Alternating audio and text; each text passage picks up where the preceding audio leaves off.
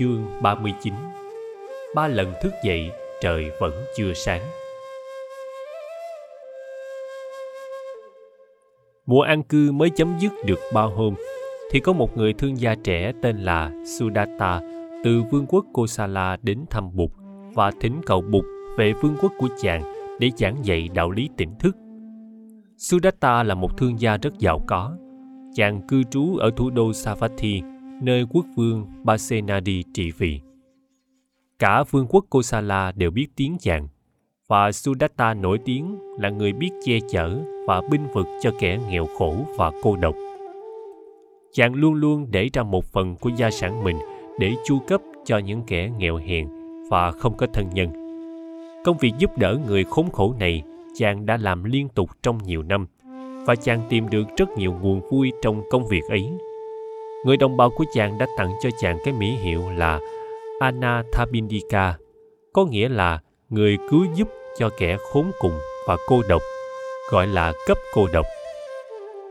Để có thể tiếp tục công việc cứu trợ những kẻ nghèo khổ, Sudatta phải tiếp tục nghề nghiệp của mình là một thương gia. Chàng hay qua lại nước Magadha để buôn bán và mỗi khi tới thủ đô Rajagaha, chàng thường cư trú tại nhà của người anh vợ của chàng vốn cũng làm nghề buôn bán. Người anh vợ này rất quý mến chàng. Mỗi khi chàng đến, ông ta làm đủ mọi cách để giúp đỡ chàng và làm cho thời gian cư trú tại Rajagaha của chàng được dễ chịu. Ông săn sóc chàng từng ly từng tí.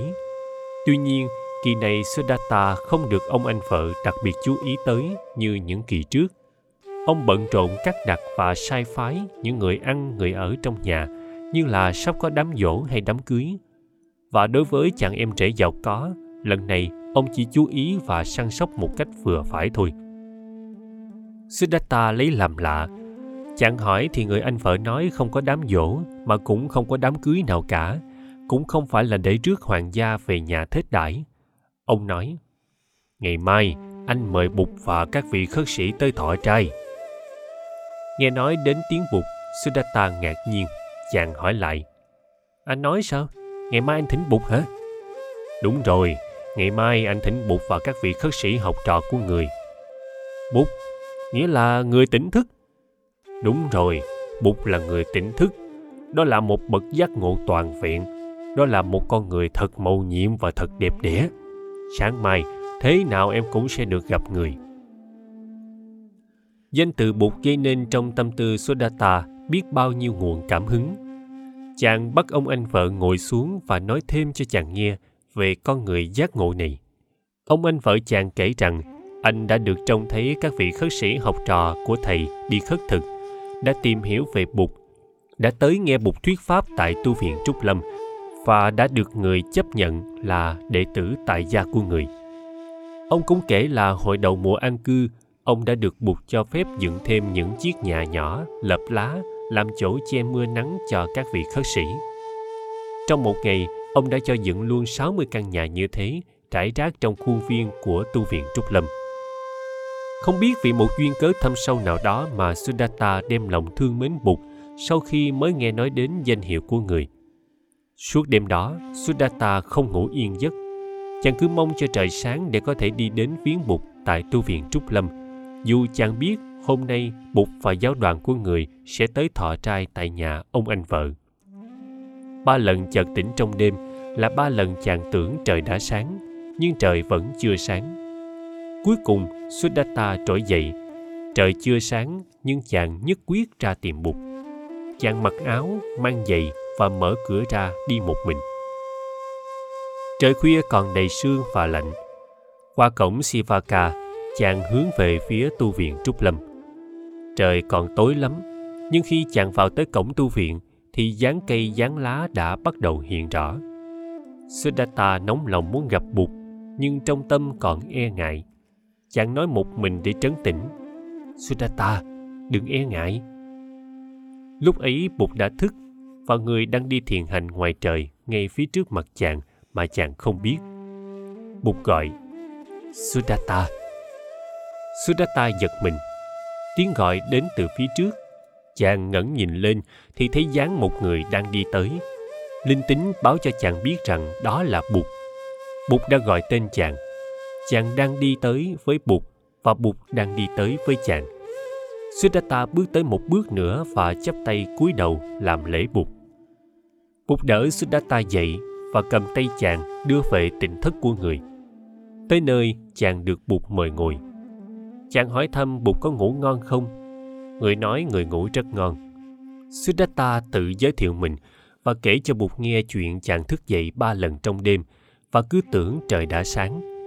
Chàng xin Bụt dạy cho chàng về đạo lý và Bụt bắt đầu giảng dạy cho chàng về trí tuệ và từ bi. Siddhartha rất sung sướng. Chàng lạy xuống xin Bụt nhận chàng làm đệ tử. Bụt lặng yên chấp nhận. Chàng lại thỉnh Bụt và giáo đoàn ngày mai tới thọ trai tại nhà người anh vợ của chàng. Bụt cười.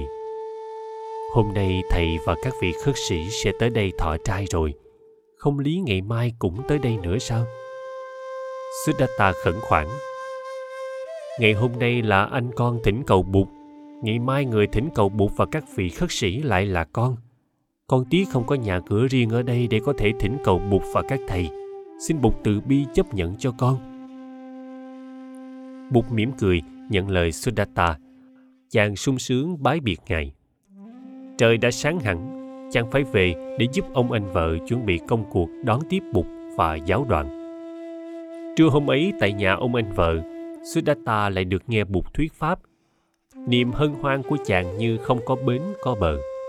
Tiễn Bụt và giáo đoàn về xong, Sudatta bắt đầu chuẩn bị lo lễ cúng dường ngày mai. Ông anh vợ hết sức giúp đỡ chàng. Ông nói, Sudatta, ở đây dường là khách chứ không phải là chủ. Thôi, để anh đứng ra đại thọ lễ cúng dường ngày mai cho. Sudatta không chịu. Chàng muốn tự mình thiết lễ cúng dường. Chàng nhất quyết đại thọ mọi phí tổn. Nhưng chàng bằng lòng để cho gia đình ông anh vợ tiếp tay với sự nấu nướng và dọn dẹp. Ngày mai, sau lễ cúng dường, Sudatta lại được nghe một thuyết pháp. Lòng chàng nở ra như một đóa hoa. Sau khi Bụt đã nói xong pháp thoại, chàng quỳ xuống thỉnh nguyện. Lạy Bụt, hầu hết dân chúng nước Kosala chúng con chưa có cơ duyên tiếp đón Bụt và giáo đoàn tôn quý của người để được học hỏi về đạo lý tỉnh thức. Con cầu mong Bụt chấp nhận lời mời của con về cư trú và giảng dạy tại kinh đô Savatthi trong một thời gian. Chúng con xin Bụt rủ lòng thương xót dân chúng của vương quốc Kosala.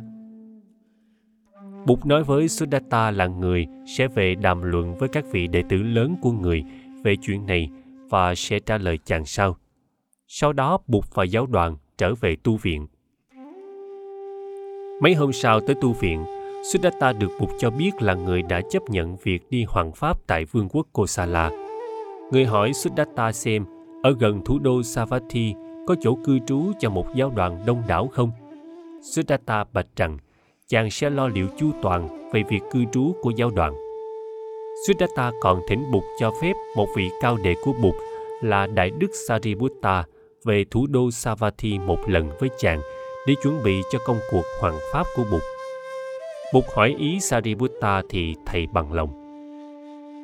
Một tuần lễ sau đó, Siddhartha tới tu viện, từ giả Bụt cùng giáo đoàn. Đồng thời, trước Đại Đức Sariputta cùng lên đường về thủ đô. Hai người hướng về phương Bắc, vượt sông Hằng và đi lên thành Vesali. Tại Vesali, hai người được bà Ambapali trước về cư trú và nghỉ ngơi tại vườn xoài trong hai hôm. Đại đức Sariputta có cho nữ Phật tử Ambapali biết là Bụt cùng giáo đoàn sẽ mở một chuyến đi hoàng pháp tại vương quốc Kosali và cũng sẽ ghé qua thành phố Vesali này. Ambabali rất vui mừng. Bà hỏi thăm Đại đức xem chừng nào Bụt sẽ ghé ngang qua để bà có thể chuẩn bị đón tiếp Bụt và giáo đoàn. Đại Đức nói là trong khoảng 6 tháng, bà tỏ ý rất hoan hỷ được tiếp đón thầy Sariputta và cư sĩ Sudatta.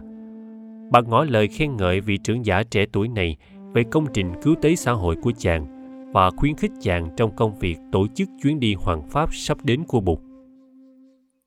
Từ giả Ambabali, hai người hướng về phía tây bắc, đi trên tả ngạn dòng sông Achiravati – đây là lần đầu Sudatta đi bộ trên một quãng đường dài như thế. Chàng không thể dùng xe ngựa bởi vì chàng phải cùng đi bộ với Đại Đức Sariputta. Đến đầu chàng cũng báo tin là trong vòng 6 tháng, Bụt và giáo đoàn sẽ đi qua và mọi người nên chuẩn bị để đón tiếp. Bụt là một bậc tỉnh thức vừa xuất hiện trên cõi đời. Bà con cô bác hãy thành tâm chuẩn bị để đón tiếp người và giáo đoàn cao quý của người. Vương quốc Kosala là một nước hùng mạnh không kém gì vương quốc Magadha. Biên giới miền nam của vương quốc là sông Hằng. Đất đai của vương quốc trải dài tới miền bắc cho đến những ngọn đồi sát chân dãy Hy Mã Lạp Sơn. Dân chúng ở vương quốc Kosala không mấy ai là không nghe đến Sudatta. Ai cũng gọi chàng là trưởng giả cấp cô độc. Anathapindika, người chu cấp cho những kẻ bần cùng và cô độc. Khi chàng mở lời ca tụng bậc giác ngộ, ai cũng tin ngay lời chàng. Ai cũng ước ao được thấy mặt bụt và giáo đoàn của người. Đại đức Sariputta sáng nào cũng ghé vào các thôn xóm để khất thực, và Siddhartha thường đi theo người. Siddhartha thường lấy cơ hội tiếp xúc này để nói cho đồng bào chàng nghe về Bụt và về giáo đoàn các vị khất sĩ. Đi như thế được non một tháng thì hai người về tới Savatthi. Đại đức Sariputta được Sudatta mời về nhà để cúng dường. Chàng ân cần giới thiệu Đại đức với gia đình chàng và cầu xin Đại đức thuyết pháp cho mọi người nghe. Thân phụ, thân mẫu và nội trợ của chàng đều xin phát nguyện thọ trì ba sự quay về nương tựa và năm giới. Nội trợ của Sudatta tên là Vinalakhakhana, dáng người đoan trang và thùy mị. Nàng đã có bốn đứa con với Sudatta. Cả bốn đều còn nhỏ tuổi. Ba đứa đầu là con gái và đứa chót là con trai. Đứa lớn tên là Subhadda chị, đứa kế tên là Subhadda em, đứa áp út tên là Sumagata, cậu con trai tên là Trala. Đại đức Sariputta bắt đầu đi hành hóa trong thủ đô Savatthi. Buổi chiều và ban đêm, thầy về cư trú trong một khu rừng thưa gần bờ sông. Trong khi đó, Sudatta đi tìm một nơi khả dĩ có thể làm chỗ cư trú thuận tiện cho Bụt và giáo đoàn trong chuyến hoàng pháp quan trọng sắp đến.